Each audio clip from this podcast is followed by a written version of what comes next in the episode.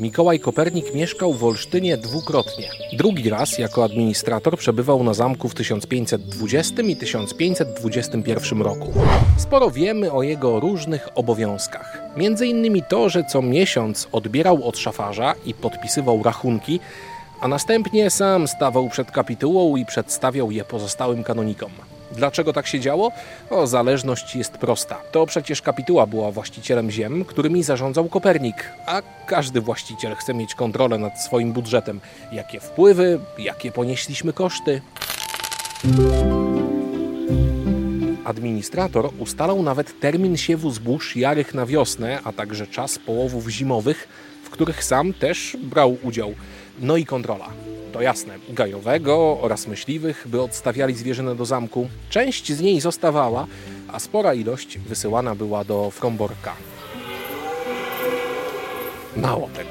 Olsztyn kojarzony jest w Polsce z lasami. A ileż to zieleni wokół tego pięknego miasta musiało być na początku XVI wieku? Zieleń to drzewa.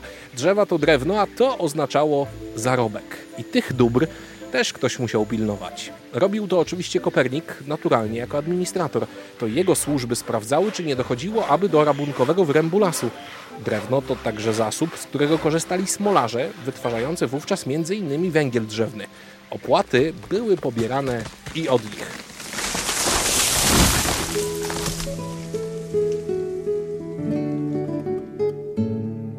A przywileje? Kopernikolog profesor Karol Górski twierdzi, że być może w Olsztynie Kopernik miał nawet mhm, harty. Miał prawo do utrzymywania jednej smyczy, czytamy. Czyli pewnie też polował. Taki myśliwiec kapitulny mógł mieć nawet 10 czworonogów. Ale dość o tych obowiązkach.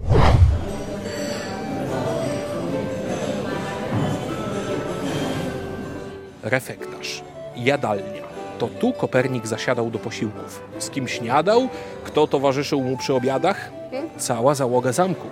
Opracowania historyczne wskazują, że na przykład w Olsztynie stoły były dwa. Przy jednym siedział on, administrator, razem z szafarzem, który pełnił wówczas rolę prokuratora, no i oczywiście był też księdzem, a także burgrabia. Drugi stół był przeznaczony dla służby, czyli ponad 20 osób. Co oni tam jedli? W Olsztynie nie bardzo wiemy. We Fromborku na pewno było ptactwo, dziczyzna, ryby, korzenie, cukier. Kapituła miała też ogrody, a co za tym idzie jarzyny i niektóre owoce. No i piwo. Jasne. Pewnie jasne. Do wielu posiłków. Czyli można gdybać, że w Olsztynie podawano nieco uboższą wersję tego menu, które w znacznej mierze trafiało do głównej siedziby kapituły, czyli do Fromborka a w dni postne wiemy m.in. to, że dawano mało jedzenia, tylko na obrusie, a wieczorem wszyscy otrzymywali resztki. No co, jak post, to post.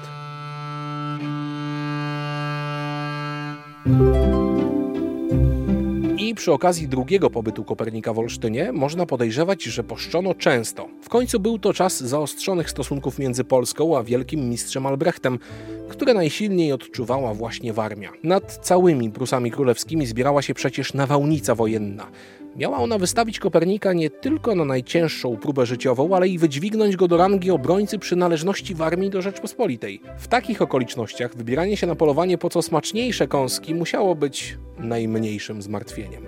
I na pewno trzeba się było ograniczać.